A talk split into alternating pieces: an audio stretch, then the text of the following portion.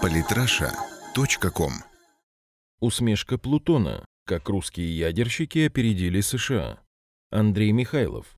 Новость о том, что Россия приостанавливает действие российско-американского соглашения об утилизации оружейного плутония от 2000 года, сокращенно СОУП, была неожиданной, а законопроект, оговаривающий условия его возобновления, стал и вовсе громом средь ясного неба, поскольку условия в нем оговаривались такие, что мало не покажется. Около политической публики, привыкшей за последнюю пару лет к партнерствам, мирным процессам и прочим хитрым планам, было поначалу просто трудно поверить в реальность этого документа, уж больно резко он расходился с прежним курсом бесконечных соглашений и бесполезных уступок. Однако документ оказался подлинным, и теперь пришло время гадать, что же это такое случилось. Чтобы ответить на этот вопрос, надобно сперва освежить в памяти школьный курс физики, который, как оказалось, многие аналитики успели забыть настолько, что могут порой выдать перл вроде «высоко обогащенный уран» — это и есть плутоний. Чтобы подобного не говорить, запомним. Плутоний — это 94-й элемент в таблице Менделеева, сверхтяжелый, но при этом весьма стабильный, хоть и радиоактивный элемент. При этом искусственный и в природе практически отсутствующий, но зато активно образующийся в ядерных реакторах, как побочный продукт радиоактивного распада урана-235.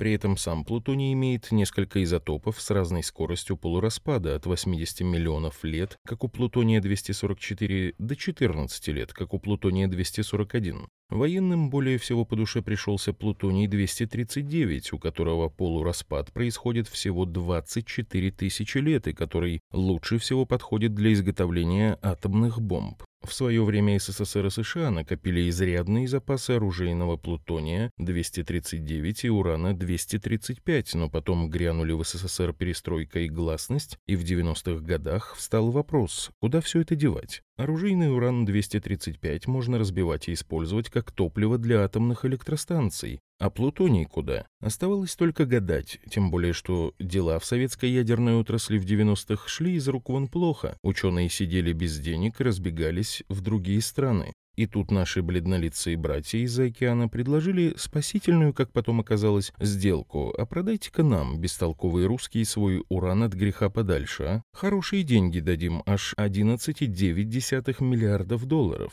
Сделка в 1993 году состоялась, и десятки тонн советского урана откочевали в США. Белые люди в Вашингтоне ликовали. Купили у русских уран, как когда-то у индейцев Манхэттен. Теперь только и осталось что дождаться, пока русские израсходуют урановые миллиарды и до плутония доберутся. А когда они его продадут, тогда можно будет брать их голыми руками. В ожидании этого момента американцы и проталкивали то самое СОУП, по которому обеим сторонам в 2018 году надлежало начать процесс утилизации запасов оружейного плутония. Однако тут снова надо вернуться к школьному курсу физики и понять, как этот самый плутоний можно утилизировать в принципе. Вариантов три. Первый, самый честный. Строить рядом с АЭС специальный ускоритель и в нем обрабатывать потоком нейтронов оружейный плутоний-239, превращая его в изотопы, в военном отношении бесполезные. Второй, более лукавый и весьма опасный – добавлять плутоний-239 понемногу в урановые стержни для обычных АЭС, чтобы использовать его как топливо. Проблема только в том, что характеристики протекания ядерных реакций в таком случае будут меняться, и чем такие эксперименты могут кончиться, бог его знает.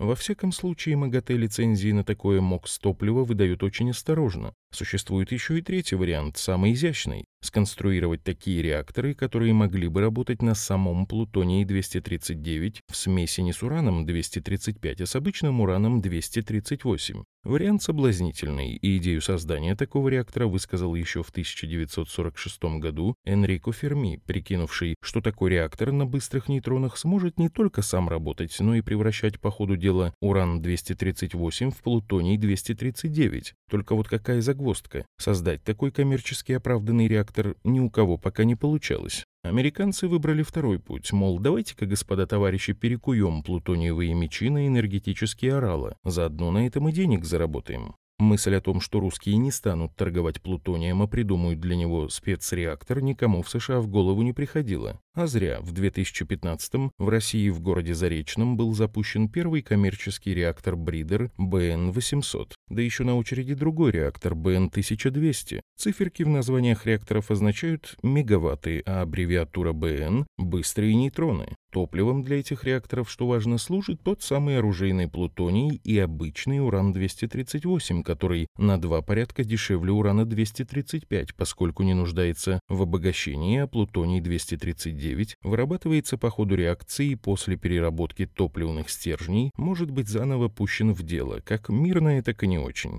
Выяснилось также, что 20 лет скупки советского оружейного урана не прошли даром для американской атомной отрасли. Она так привыкла работать на импортном уране, что утратила собственные технологии его обогащения.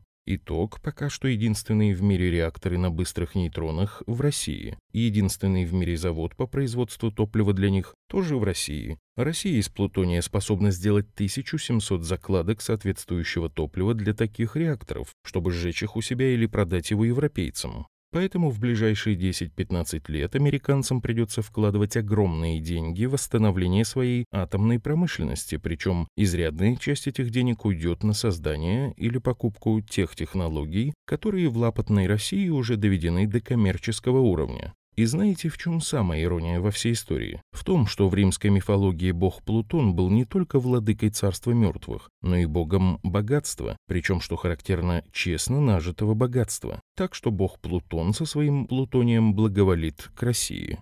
А к Америке? А в Америке сделали iPhone. Подписывайтесь на наш канал в Телеграм.